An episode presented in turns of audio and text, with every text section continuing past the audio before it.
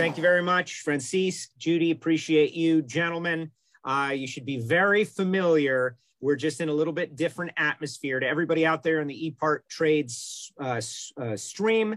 Welcome. You are about to learn a whole lot about ring seal and machining from the people who know the most about it. Lake Speed, Keith Jones, Ed Keebler. As I referenced, uh, we have spent a lot of time together out on the NHRA tour as they have put together some very interesting relationships. And uh, I'm eager to get to know what you gentlemen uh, have presented for us here this week. We've got people from all around the world, and uh, their knowledge base is about to expand. Uh, we'll start out with uh, Lake, who is has done a great job with this presentation on a pretty weekly basis with the folks at ePart Trade. But Lake, this is a little different as we're at the end of the year. Most people have put up their racing equipment. They're looking to go through their off-season refresh. So I think the timing couldn't be better for something like this. Oh yeah, Joe, it's exactly. This is the exact right time for a message like this because, as you said, uh, engines are coming back in. The season's over. Looking ahead, how do I get that next level of performance? How do I make sure that I step up my program? Because it's one thing to maintain your program, but as all racers all know, we're always looking for that next thing. And uh, the off season is where you make a lot of your improvement. And so, I think the right time is to start thinking about you know the what's changed and why. So i have my little background here. That's my dad's uh, cup car from that's 1980 i'm pretty sure.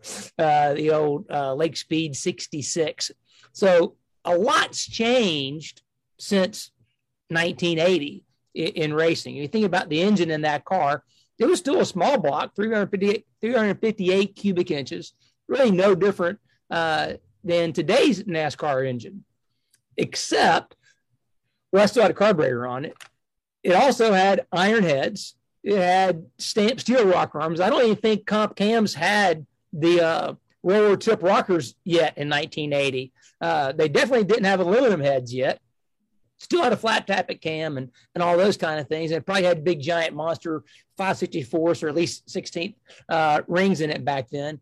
Well, today's engines we know are completely different and they live a whole lot longer than just one race. Uh, one you know story we've told time and time again is that even in the year 2000, so go back you know 21 years from today, those engines in NASCAR, one race. And when, I mean, when race, we meant not one race weekend, we meant the race because we had qualifying motors, we had practice motors. I remember traveling with the teams. You know, I worked for Melling Racing back then, and we were one of the Dodge teams. And we did. We had a qualifying motor. You had a practice motor. You had a race motor. You shut up at the racetrack with the qual- with the practice motor in, and you ran first practice, and then you changed engines. Put in a qualifying motor. Went out there qualified, came back, took it out, put the practice motor back in, and then ran practice.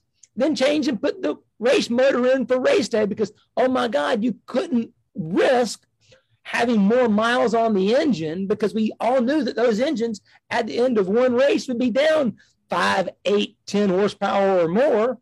Well, that's not the case anymore. The just make more power today than they did then, at least before they were unrestricted. And they live three or four times longer. So the fact that they can run a whole race and not be down on any power. In some cases, they're actually up on power than they were brand new. So that's really kind of the message we want to get across is that, you know, a lot of ways we know racing changed. You think about that uh, webinar yesterday with Ross Brawn, talking about where F1's going and the risk they're taking of making a big change, even though they had a great season, but they're looking ahead to say, listen, we already know what the problems are. We know how to make it better. Well, one thing we see all the time, and I'm sure Ed and Keith will echo this comment and they can uh, elaborate a little bit.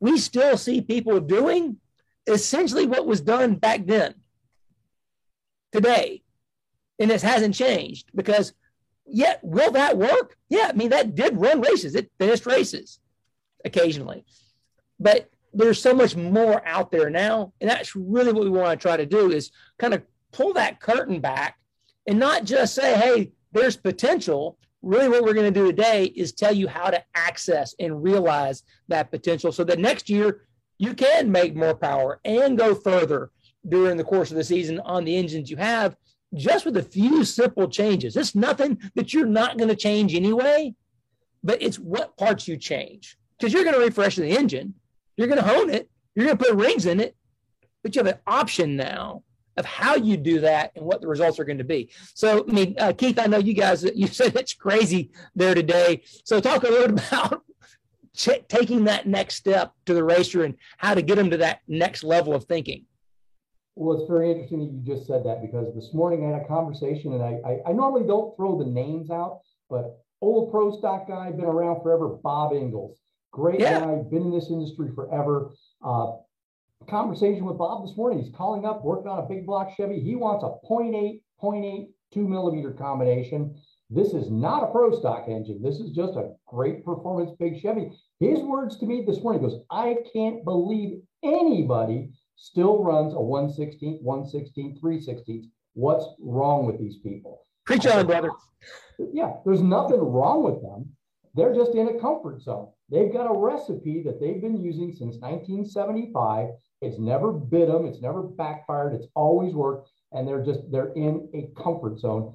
And we've got to get them out of that zone. You know, they're trying to find everything that they can out of this engine and spending you know tens of thousands of dollars on the trickiest cylinder head and you know five thousand dollars on the coolest manifold. And yet there's 20 horsepower sitting right here in a ring pack when they're buying rings anyways. You just got to try something different.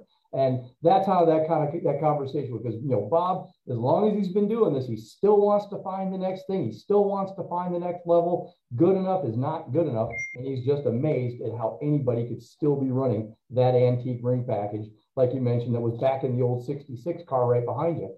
Uh, what they ran today, you know, then compared to today is two totally different things. Yet they're going thousands of race miles, as Lake stated, on the same engines.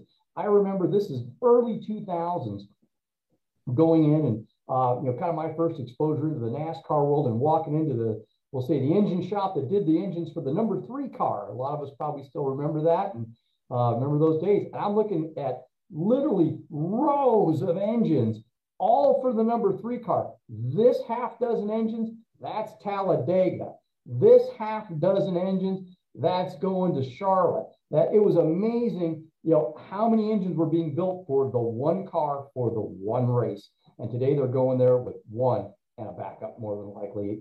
Uh, never touch that backup because they're, you know, they're just so good today. Oh yeah. And Ed, I know something that has come across a lot, even just this week. And it's only Wednesday, and I think I've already had this conversation at least once a day uh, so far. You talk about okay, you get a guy that ready, he's ready to make that change in terms of the ring package, but like Keith mentioned, that recipe, and anybody who knows me probably knows what I'm, I'm about to say. It's the ring seal soup. It's not just the piston rings by themselves. You know, the old piss. Oh, dang it. The filter's killing it. Oh, I hate it. Oh, darn it. Well, anyway, I have to just kind of talk about it as opposed to the, the background filter killing my whiteboard. Um, but it's the piston ring interacting with the cylinder wall. And so if you got the cylinder wall here and the piston ring contacts it, it's that point of contact where it's the surface finish of the ring, of the wall, the ring material the oil, it all has to go together. Um, people, you mentioned, hey, this is the ring package, you got to hone it differently. And they're like, what? So they don't really understand that honing techniques have changed. And sometimes they're like, well, just give me what grit to use. So Ed, talk a bit about how just what grit to use really, I mean, it's one direction, but it's not the whole recipe. Yeah, you're right, uh, Lake. Uh, you, you, know, Keith uh, offered up that that these new ring packs will bring or or, or uh, help generate another 20 horsepower. Well, in in our experience, you know, we've been selling the, these new machines and and doing this new uh, uh, style of honing to to get a different surface finish that that you guys at Total Seal have have promoted and and and kind of deemed the, the the proper way of doing things. I mean, I'm getting I'm getting customers, uh, you know, that do a large amount of motors that are seeing 8, 10, 14, 20 horsepower increases just by by changing the honing process, not changing the ring packs, just changing the honing process. So, you know, if you guys can gain 20 horsepower with a with a different set of rings and and and we can gain another you know, let's be conservative, say 10 horsepower with a with a different honing process, holy cow, there's 30 horsepower. You know that uh, that that's that's pretty big in in in any form of racing. Uh, so so you're completely right. You know, I I mean, we we talk about this all the time during during the uh, seminars at the NHRA events, and and and we tell customers, you know, we're we're not telling you you're doing it wrong. You're you're okay with the way you're doing it, and it still works but there's better ways of doing it. And, and this new process with, with diamonds and CBN really do or really does seem to make a, a, a huge difference um, in, in, in sealing the motor and, and, and horsepower. Uh, you know, just just here recently, I've had two customers that I've I've talked to, and and Keith, you were instrumental in one of them, and man, he just he cannot believe how well his motors are sealing in in the big performance stuff. Uh, he's just he's absolutely amazed. And it was just and he's simply, not a dummy either. That's not a no, that's, that's, not a rookie. No, no this is no, no, no, this is a this is a this no. is a very well-known, uh, very astute, very sharp uh, uh, guy that makes a lot of horsepower and a lot of motors, and and uh, does a wide variety variety of motors also. So um, he was just amazed, and and uh, so yes, you, you know we've we've gone to a a, a diamond as our base finish, and, and then we've gone we're we're going over the top of that with a CBN abrasive, which we believe is a is a better way of doing things than diamonds or standard abrasives. It's a very sharp particle, and it and it does a very good job. Cuts a very clean uh, uh, finish, and and uh, you get a lot less torn and fragmented metal with it. So and so that's one of the big things you're talking about there, Ed, is okay. So everybody knows about honing and it's been around forever from the old manual ones you can hook to a drill to the vertical, the, the uh, looks like a, the, the donkey neck ones, right? That move up and down. We've all seen and used and, and, and, but now you guys aren't just being a, on a vertical machine where it's CNC, you're actually talking about the abrasive itself is different and there's, something to having that different abrasive material as opposed to the standard conventional abrasives.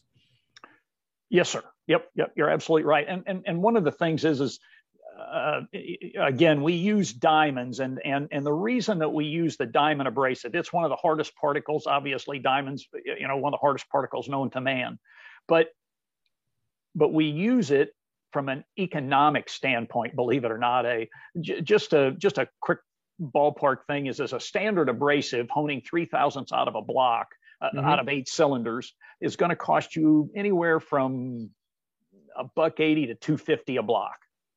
Okay. using diamonds to do that same process will cost you a nickel a block.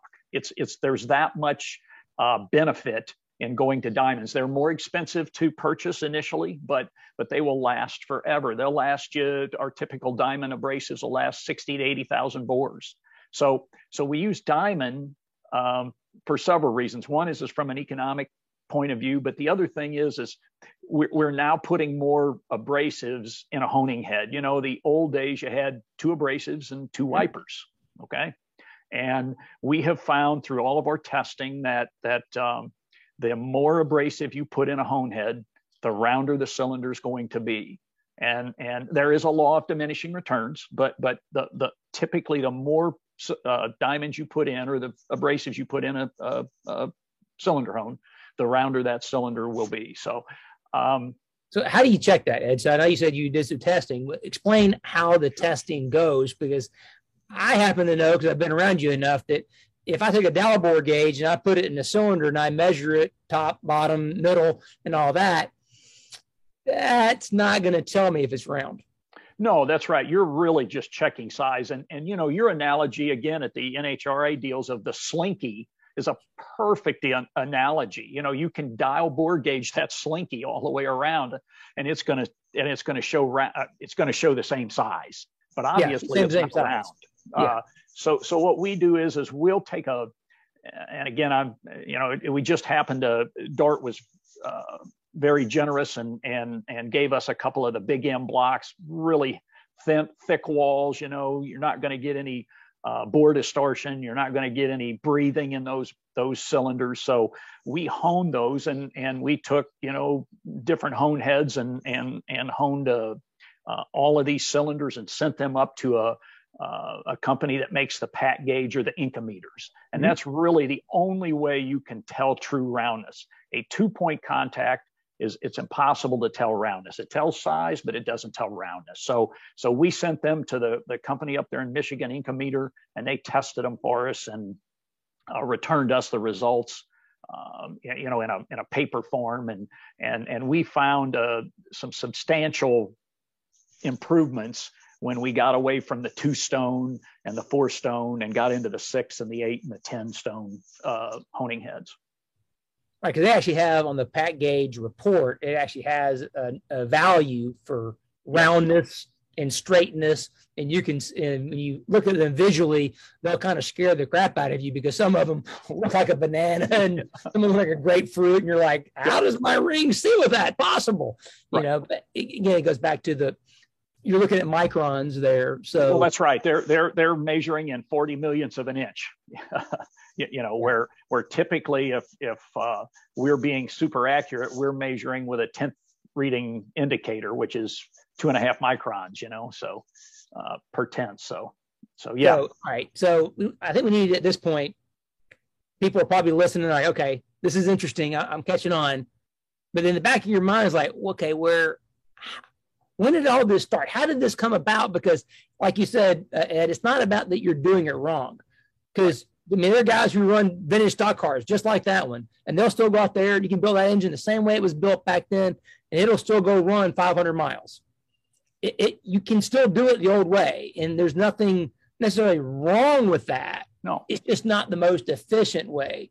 Now, Keith, to me, you're the disciple of this. You're the guy that probably saw this happening first.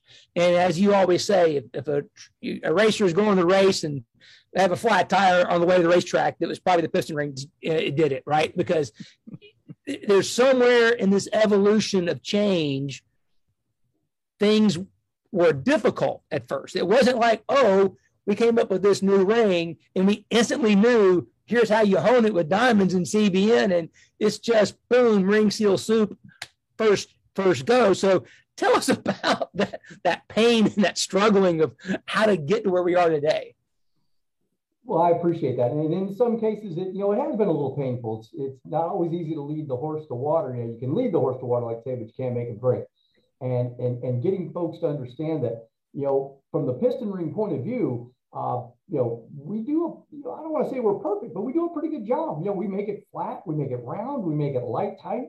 Um, what more can I make it do? It, you know, if, if I check it and every dimension on the part is right, it's as good as I can make it. It's the environment that it has to work in. If if I'm trying to put that perfectly round peg, you know, into a, a we'll say not perfectly round hole, something maybe a little more squarish, uh, we're going to have deficiency. We're going to have blowby. We're going to have leakage. We're going to have a we are going to have a reduction in the possible power output that engine can make.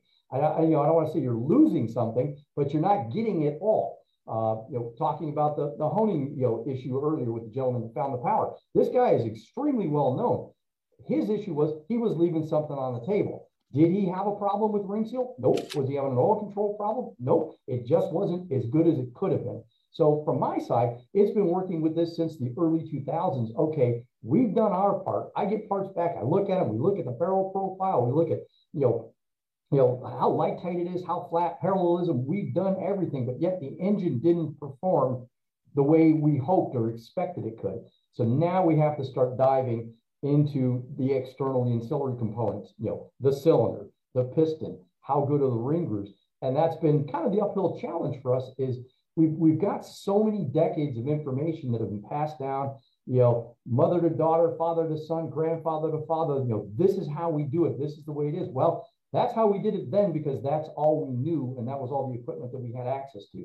Today we've got profilometers, PET Inca We've got hones that are, you know, CNC operated. They're looking at the cylinder, correcting bore geometry. Uh, you know, Ed had commented about going from a two stone head to say a six or an eight stone head. And, and trust me, when you take a, you know, you don't have to have an Incometer. When you take and put a six stone hone head in that block, coming from something that was honed in a two stone head, and that thing's shaking and quaking and making all kinds of noises uh, because you're down in the bottom of the block and the bottom of the block's anything but round, even though you thought it was. Uh, again, it's great to have that Incometer, but when you put that six stone head in there and it's like, holy cow, what just happened? That just shows you that bore geometry, how that's different. And that's such a critical part of achieving, you know, we'll say not losing ring seal to that one other piece of the puzzle. Uh, I, I could keep going on and on and on about it. Uh, and, and, it's really great through, you know, the efforts of, of Ed and Lake uh, and others out there. Uh, you know, people are, you know, they're starting to open their eyes to this and saying, hey, uh, it's not what I thought it was. It's not as good as I thought it was. And again, that's not saying that you're doing anything wrong. It's just not as good as what we hoped it was.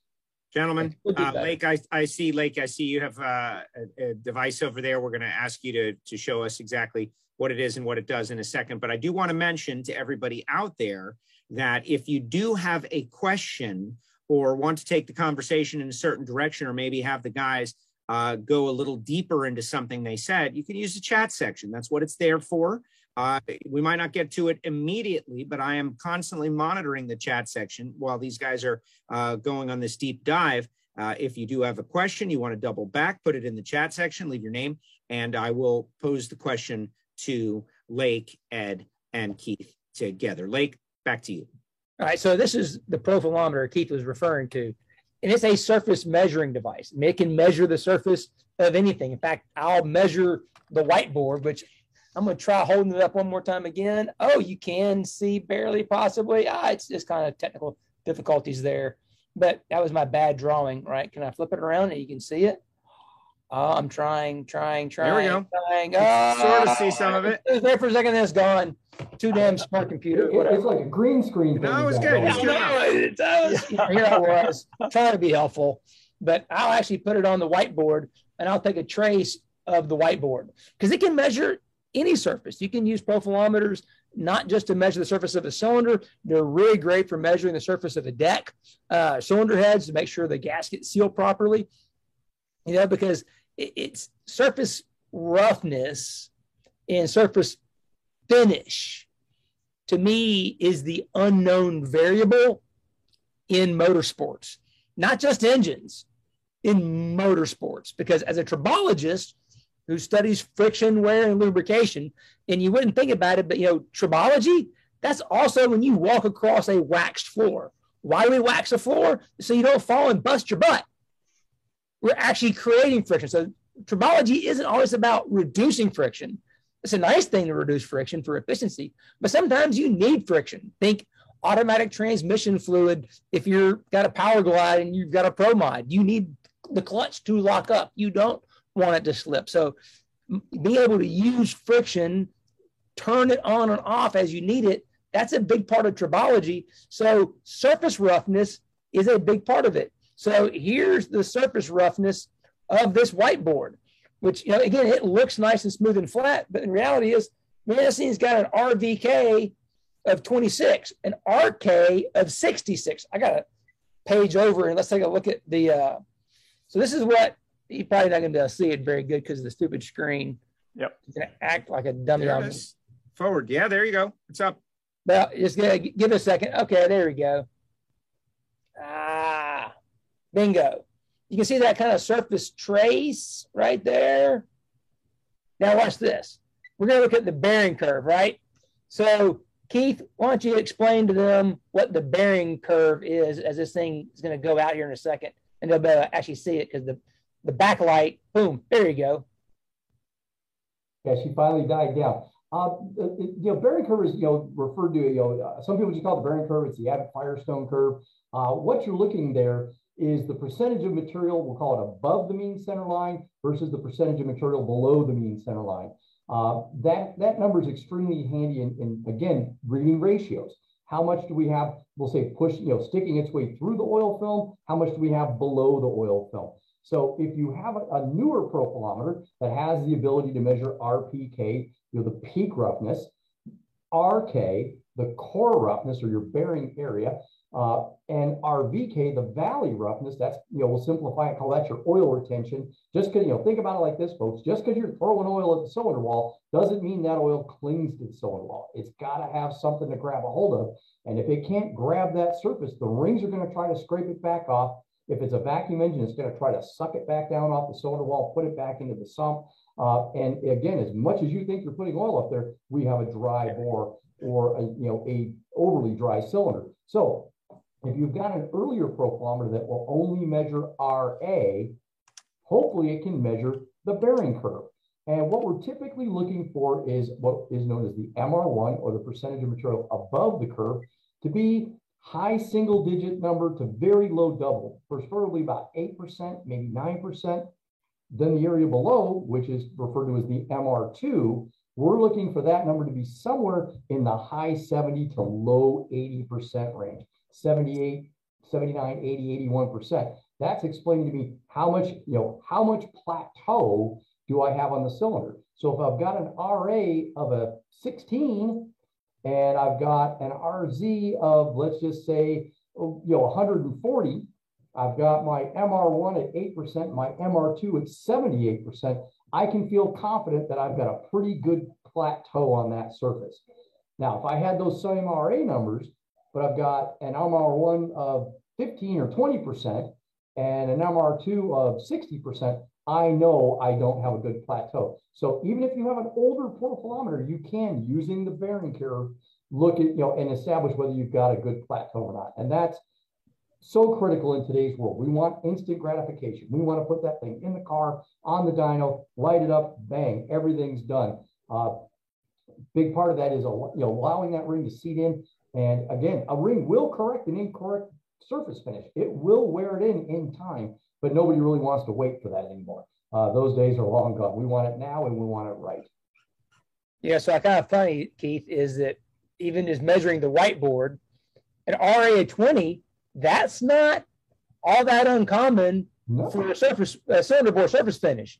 But these numbers are terrible for a cylinder bore uh, the RK is so high. So the RK, which is your core roughness, is essentially double what the valley is. So why don't you talk a little bit about Keith about why that valley, that RVK, is so critical and how that relates to the bearing curve? Because I think this is almost a by mistake a great example of what not to do. But but it's fairly common though, right? I mean, this is not like we never see this.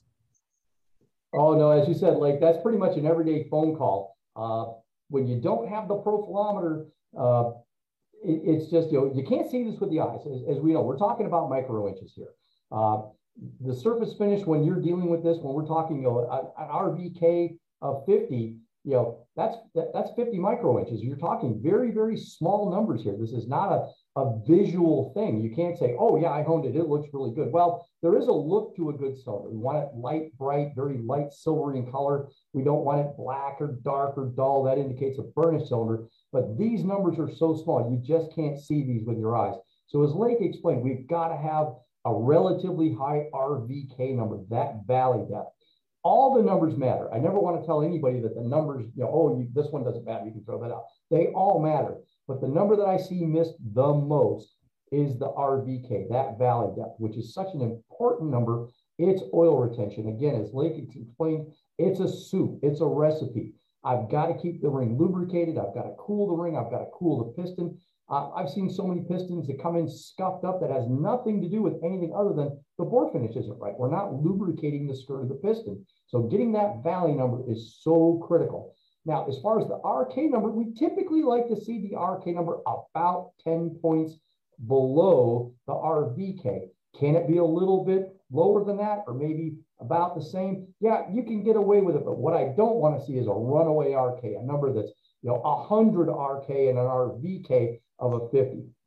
Those numbers are already lopsided. And as discussed earlier, will the engine eventually correct it? Yeah, but by the time it does that, the rings are going to be chewed out of it, and there will be no RVK left when it's all said and done. You pull the engine apart at the end of the life cycle, which will be very short because the block wore out so quickly. There's no valley left. There's no oil retention left. And then the third number, the RPK, the peak roughness, That's the roughness the ring's actually going to see on that initial start, that cold start where there's no lubrication on the board. This is the part the ring's actually going to come into contact with. So if that number is excessively high, what's it going to do? It's going to scuff the face of the ring. It's going to tear it up, and the ring is going to return that favor back to the cylinder. You tear the face of the ring up, what's it going to do? It's going to, you know, it's going to scuff the bore up. So now we've got a tore up cylinder. Everything's pissing each other off, and you've got an engine that goes to heck in a handbasket relatively quick.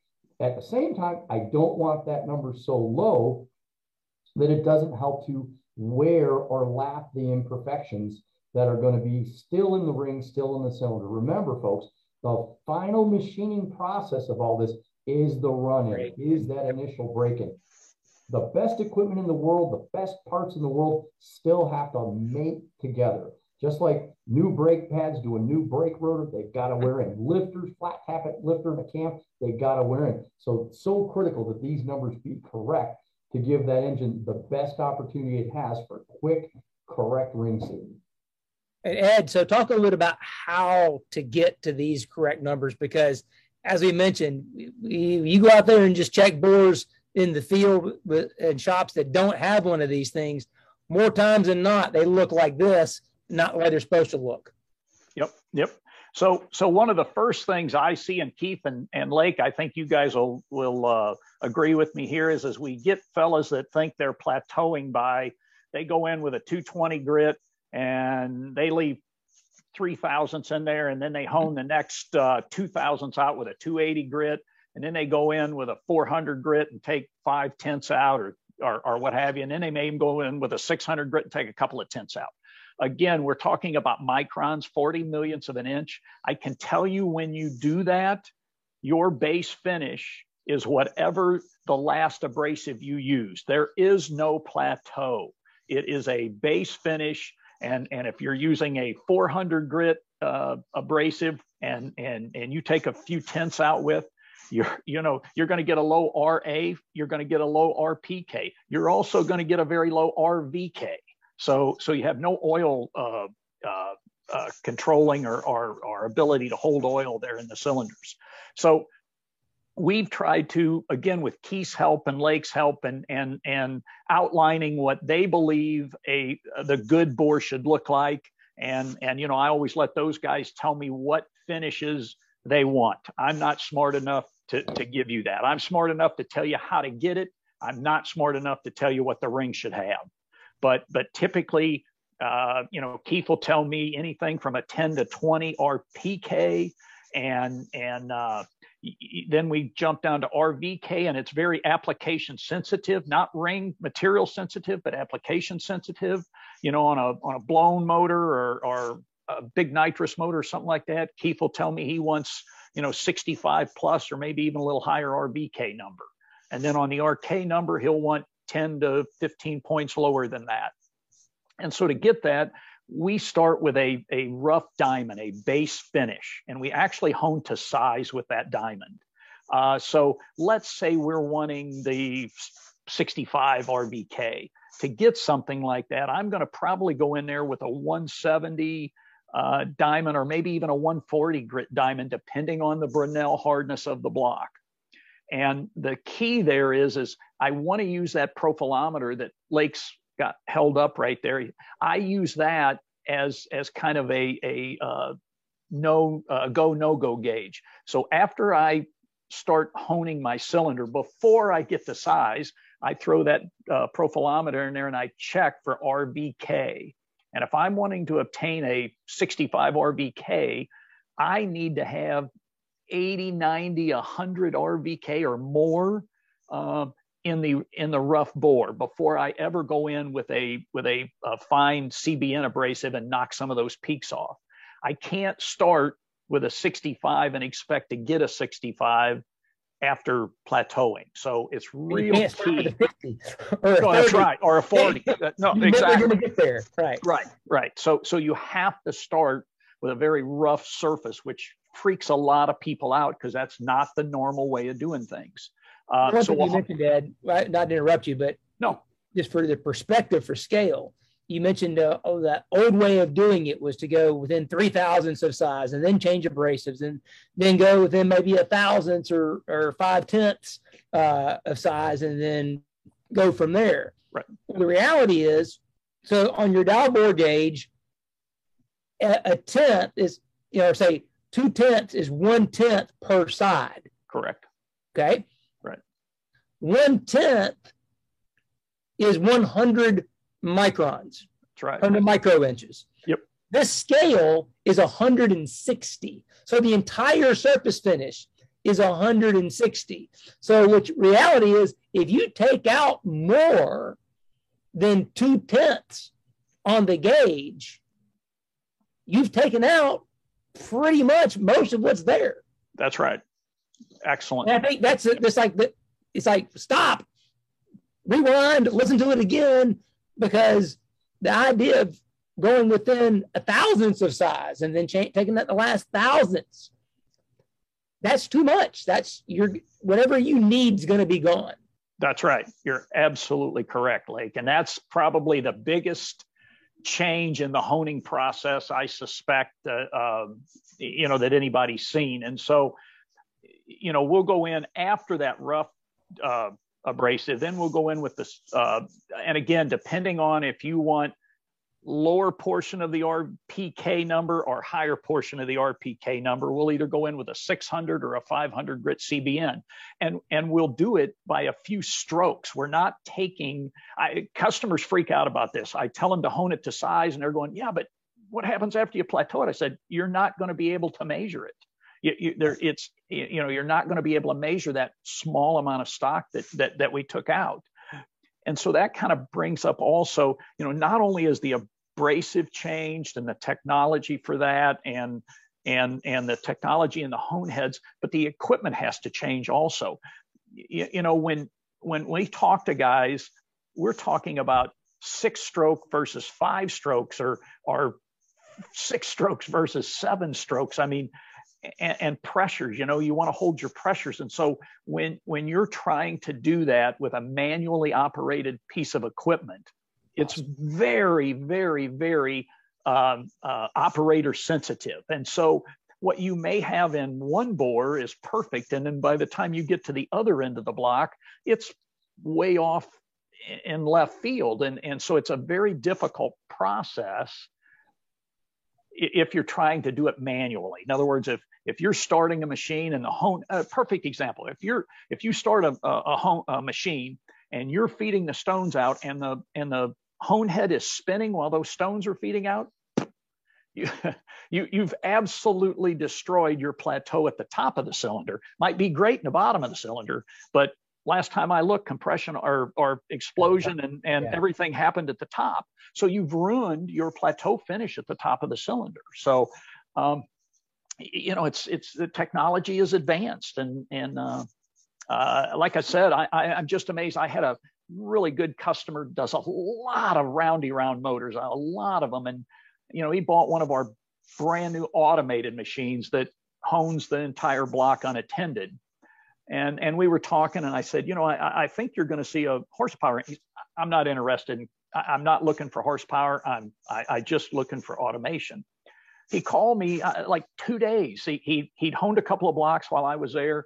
They built them, they put them on the dyno, and, and it's a very I don't want this to sound it's a cookie cut. In other words, they build the same motor day after day after day after day. He saw 14 horsepower increase just just by changing his honing method. That's right. the only thing he changed. Wow. 14 horsepower. He was ecstatic. And on that note, guys, let me jump in because we do have a question from Jim out there that is kind of in the hey, quantify this for us realm. And so do your best with this, uh, Lake or Keith or, or Ed, if you want to jump in. But Jim says for the average guy building a performance V8, what's the difference in friction between a 112 ring pack versus a 116, 116, 316 pack? How much power could be freed up, assuming proper bore finish versus improper bore finish. So can we can we quantify where it was to where it is now? Yeah, I can tell you exactly. I mean, so people that know me know that I've been doing testing out at Ronnie Shaver's place for 15 years. We have a little mule motor there that we know what exactly what that engine makes. It's got literally thousands and thousands of dyno pulls on it. And uh, back during COVID, because we were couldn't go anywhere and do anything, but I could sneak in there. Uh, we decided to run a 16th, 16th, 3 16th ring package and compare it to our 0.7. Now, that's what we had as our baseline package. And the reason why we wanted a 0.7 is we do endurance testing on that engine. So if I'm going to run high engine speed for hours upon end, I need to reduce friction. So before I even worked for Total Seal, I had called Keith and said, "This is what we're trying to trying to do. This is what we're trying to achieve. What ring package do I need?" And he's like, "You need the Diamond Finish point sevens. We put it in there, and pff, I mean, all the cooling problems we had went away. Everything was great. But to answer the question, what's that number? Uh, it was 22 horsepower from a 16th, 16th, 3 16th down to a um, 0.7, 0.7, 2 millimeter. Wow. And there you go, the quantification of it. Um, hopefully, Jim, that answers your question. And, and then, more importantly, Joe, and for yes. Jim, uh, it wasn't just 22 horsepower, it was also about 30 degrees of water temperature. Because people think, and I just again emailed this week already, conversation with a guy. Oh, I need that thick ring because I got to transfer the heat out of the out of the piston. Okay, that thin ring can transfer heat. It, it can move enough heat because it's not only the ring moving the heat, the oil that's splashing up from the crankcase is also pulling heat out of the piston.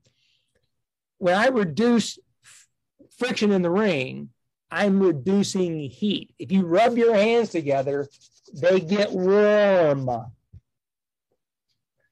It's friction the more pressure, the bigger the area, the more friction, the more heat that's generated. The ability to reduce the heat in the engine was probably actually more significant than anything else.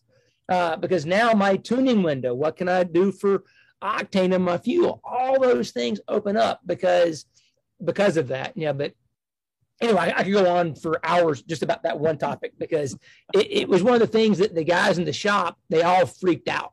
I mean, these are guys who've been engine, building engines forever, and we all knew there was going to be a horsepower gain there. But when the water temperature was so different, that's when we were all scrambling around. Okay, what did we do wrong? What, what what's this? I mean, we checked everything in the cooling system, and then we finally realized, wait, hang on. Let's repeat the test. Let's go backwards do all the work, go backwards, which we had time to kill during COVID, right? We spent a whole week out there back and forth. And it's like, oh, damn, it really is the, the ring package doing that. And amazing. That's the only difference. Well, and there you go. Hopefully, Jim, that works for you. And the other question, Doug, and I think, I don't know if this is a serious question, but it might be, as in Profilometer, is that gizmo available as a phone app? Which the answer, I, mean, I don't know if it's true, true I don't think so. I think it's no, maybe maybe our buddy Mark Malberg Keith working on some kind of you know way to use the phone in the cam camera phone and make some kind of optical thing that'd be cool. Yes, well, but if gonna, you do I decide throw that out there because you know in the in the world of 3D metrology, which is you know a profilometer on mega steroids, uh, the optical you know information you can get is unbelievable. It is absolutely insane. And yeah, we got to talk to Mark about trying to develop a phone app because uh, That'd be at awesome. Point in time, I yeah. know the optical machine won't even fit inside the cylinder. You have to cut the cylinder in half to look at it. Uh, boy, that'd be a handy app, wouldn't it? That would be really cool. I, would be I'd be all in for that. Yeah. Yes, guys, and just remember that I'm the one who thought of it. So okay, credit, credit to Joe. Call it. Yep. Yeah. Sorry, J- Doug, out J- there. JC two thousand. That's right. Yes. Um, and so Keith, tell, why don't you tell everybody a little bit about why? What what was the what was the one technical development that kind of opened this Pandora's box, if we will, of surface finish. Because I know you know where I'm going with this, because there was a date and time where, hey, man, you didn't have to worry about this stuff. You just kind of put a 280 finish in it and let it rip. But then something changed in terms of ring technology that put the onus of surface finish back on the cylinder wall. Well, and, and yeah, and there's there's more than one event that happened there, but you know, I'll, I'll kind of just we'll say a quick evolution of, of mm-hmm. rings and blocks. You know, up until the very late 90s, early 2000s, I mean, the iron materials that we worked with were pretty much whatever we could get our hands on, which was going to be an OE grade of iron. So you're talking in Brinell numbers, 150, 160 Brinell. If you were lucky to get one of those high nickel blocks, uh, mm-hmm. you might be into the 170s, 180s on a good day. So the block materials have evolved. They've gotten significantly harder. At the same point in time, we had moly filled rings. We had a very soft coating, very porous, held oil like a sponge, uh, probably the most forgiving thing you could get your hands on uh, at the time. So we had big, thick rings, 16th inch rings, uh, 3 16th oil rings that made 20 pounds of tension, compression ring for five, six pounds of tension each you know, relatively soft blocks, relatively soft coating. I'll throw it out and I'm really oversimplifying. Heck, my sister could get that right. You could hold it with a Scotch-Brite pad and a two by four, and more than likely it's going to work because people did that by the way. the ring's going to fix it. But as the blocks got harder and the rings got thinner, we went from blocks that were 170, 180 Brinell to 220, 250. Today, they're over 300. There's some exotic cylinders that are over 500, significantly harder parts. And we've gone to hard coatings. We've gone to very thin rings with very light tensions. Uh, Lake had mentioned the 0.7 millimeter ring. A 0.7 millimeter top and second ring make less than a pound of force compared to a 16th inch ring that's typically five, six pounds of force. You're looking at a 3 16 oval ring that's 20 pounds of force compared to a two millimeter that could be anywhere from three to 10 pounds of force. Very, very light tension with a hard PVD coating that doesn't absorb or hold oil like a moly. So because of these, you know, say evolutions in block material, ring materials, ring coatings, that quick seating window of what we had back in the old days, soft blocks with soft coatings that could get away with just about anything, Today, we're dealing with parts that, as, as Lake mentioned, we can go 4,000 race miles on them. That's because the blocks are so much harder, the coatings are so much better, the friction is so much lower. Will that thin, lightweight ring package eventually fix a bad cylinder finish? Yes, it will eventually correct that cylinder finish, but not in your lifetime. So those are the things that have evolved. The coatings are much harder, the blocks are much harder, so through the honing process, we have to do what the rings do naturally. They will, you know, you could put a rough bore finish on it and they'll eventually wear it down to where you want it to be. But again, it's going to take forever. We have to do that through the honing process. We have to get it as close to what it needs to be. And we're going to get an engine that's going to run in very quickly going to seat the rings in almost immediately. If you're more than two or three hits on the dyno to get a set of rings to come in and get that, you know, get that peak power number and get that blow by number, if you're more than that, there's something wrong. Something is off in the cylinder finish. The days of 10, 15, 20 hits, hey, I'm at 30 hits, boy, she's really coming in now. Uh, yeah. Those, those days, that's way, way wrong. So the evolution has been the ring itself, the coating, the block, oils, which we haven't touched on yet, and the access to that profilometer, access to this type of equipment at reasonable cost. Uh, you know, I've told this story many, many times, but I remember going to work with Richard Maskin and Paul Hoskins at Dart, you know, in the very, very early 2000s on their Pro Stock program. Keeping in mind, folks, this is a championship winning engine program. This is not a backmarker piece that's trying to get into the show. Went there, we walked out of their shop up 13 horse average, which you know, anybody in Pro Stock or EMEA Racing, give your IT for that. It was simply getting the cylinder finish the same in all eight holes. We're back to it wasn't that they were bad, they didn't have a problem, they just weren't as good as they could have been. And that's the Guys, evolution of access to this kind of equipment. Guys, we're on the home stretch here. So before we uh, part ways, and, and uh, I'm excited always to see Francis, but this is just such a rapid fire, fast moving conversation. Uh, give the vital information, Lake. I know there's going to be people with questions.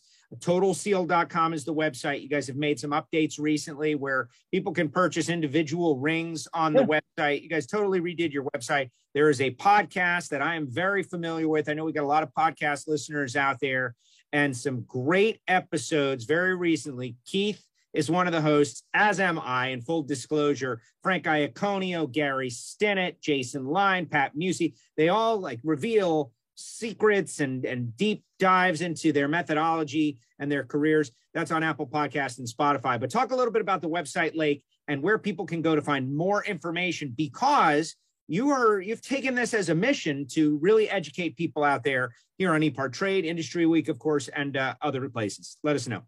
Yeah, sure. So totalseal.com, like you mentioned, is the website. And really, it's kind of the portal to many different things. There's information about the rings on there, but like you said, our YouTube channel is packed with videos. Uh, they go on and on. Uh, different webinars we've done, a lot of history uh, on these things where you can get that deeper dive into that, and you've got more visual. So uh, I would definitely go to to the Total Seal YouTube channel, and of course, you know, all of us together. Uh, between Rottler and Total Seal. Uh, everybody, you know, we're working on the Engine Performance Expo, which is coming up in January. We're again even deeper, more technical dive into all of this. Um, but then, like you mentioned too, the podcast is another great way of you know kind of tapping into the thought process. You know, it was one thing that you know Gary was talking about. Is, you know, it's not what to what you know, it's how to think because it's it's great if you have the one part that does a really great job. And in, in, the NASCAR world, we always called it the magic spring. Like if the crew chief and if, if out there watching this thing still, he'll know what I'm talking about. If you have the magic right front spring, can get you around Charlotte, then you can get around Charlotte until they change the tire or something else. Then you're hunting for the magic spring again. But if you know why that spring could get you around Charlotte, now you can figure out how to go to Michigan or Pocono or anywhere else and get around the racetrack and go fast. So it, it's I mean, those are the kind of things that you learn in the podcast because those guys are telling those secrets. If you listen, they're dropping those nuggets along the way. So, yeah, like you said, we're you know myself, Keith, Ed, all of us, we've you know a lifetime of experience doing this. We just you want to see people do well. You hate to see people spend good money and work so hard to have 80% of what they could have if they just made a few changes you're going to put the work in anyway. I mean, if you got to rebuild an engine, it takes time to hone it. It takes time to machine it and bolt it together. You you want to bolt together 500 horsepower, or you want to bolt together 550 horsepower? I take 550 every time. No well, substitute for horsepower. Right, a couple of changes, and I'm bolting together 550 versus 500. That's and right. I would rather not have to re- rebuild it again in 500 miles. I'd much rather go a thousand miles or further before I have to rebuild it again. So what we're trying to do is just give some tips and tricks along the way. You know, when I was at Driven and we were doing the oil program, one of the things I would always say is that you know Home Depot, FedEx, and M&M's never asked us how much money we spent on oil. All they wanted to know is how many races we win, how many changes we win. And we would go and do seminars talking about oil. And I said, listen, thank Home Depot, FedEx, and M&M's for this because they're the ones that paid for all this. We didn't pay for it. They paid for it. And they're allowing us to share with you what they learned because we just want to give that on. So that was kind of the ethos of where we came from. You know, at Joe Gibbs Racing was we wanted to share certain things that we learned to help the industry because the industry helps us. It's given me a great career. And so this is our way of trying to help out and give back. Back to I'd rather see somebody spend 50 bucks more and make 50 more horsepower then, and make the engine live longer than just do what they've always done and get the same thing they've always had. That's boring to me. I'm always about continuous improvement, right? Lake, Keith, Ed, thank you very much. This was illuminating as is usual. I see Francisque and Judy are back. Lady, yes. welcome back. How about that? What a great presentation. Thank, thank, thank you very much. And, and Lake, you're spot on. And, and Lake is a little genius. And, and we all, I mean, we, we, we're getting tons of support and credit for what we do, but let's go back to its roots. It started with Lake. It started from a phone call back two years ago where we thought, what else can we do to help the industry? And we started our first ever webinar we, I didn't even know what a webinar was for at that time. and, and it was it was just like magical. And then from there, we have, we have I mean, we have had Lake and Ed and Keith and Ed, you know, with us probably three or four times now. They are coming back at the end of the week with Driven, actually.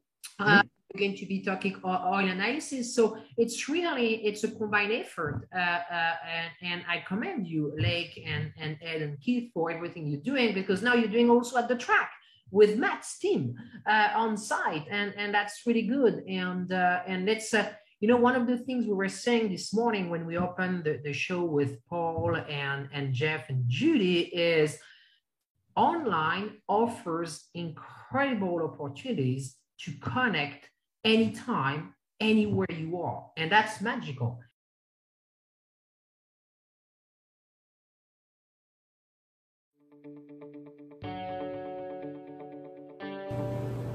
The concept for e-part trade is basically, in my opinion, there's a big hole in the internet. So the internet started many years ago, but there's never been an online business community for racers on the World Wide Web. The need for e-part trade is actually quite obvious. Basically, people in the business of auto racing need a place online to hang out and get their problems solved. It's extremely simple for a buyer or for a supplier to interact on the platform. The first thing you need to do is sign in, which is free. And the second thing is when you see a product that you're interested in, all you need to do is click on request more information. If it's a company, you click on request more information, and then from there, it is forwarded directly to the buyer or to the supplier. You can go to epartrade.com, you become part of a community of businesses in racing, and it makes uh, sourcing products much easier than just on the internet or using Google. At ePartrade, there is no e-commerce. It's literally a connection just like at a trade show. So now, any time of the year, a buyer could reach out to a supplier through an email. More than that, it's a place to go just to keep current every day. So it's a good place to start your workday in your racing business or in your offices of your professional race team. And you know you're current when it comes to new technology, industry news, technical papers, technical videos, all that and more. We're not looking for a million hits per day. All we want is people who are really the volume buyers of racing products in the racing industry to be part of the little world of e-part trade. We have racing businesses participating from around the world. So you get suppliers from around the world, you get buyers from around the world. E-part trade really eliminates having to travel, closing down your shop. Now you have a place to showcase globally your racing product and technology.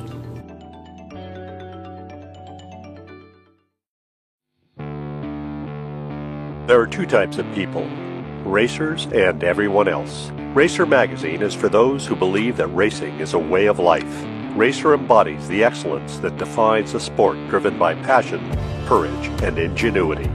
Get one year of both Racer's print and digital edition for only $39 with instant access to our entire digital issue archive. Subscribe now at info.racer.com.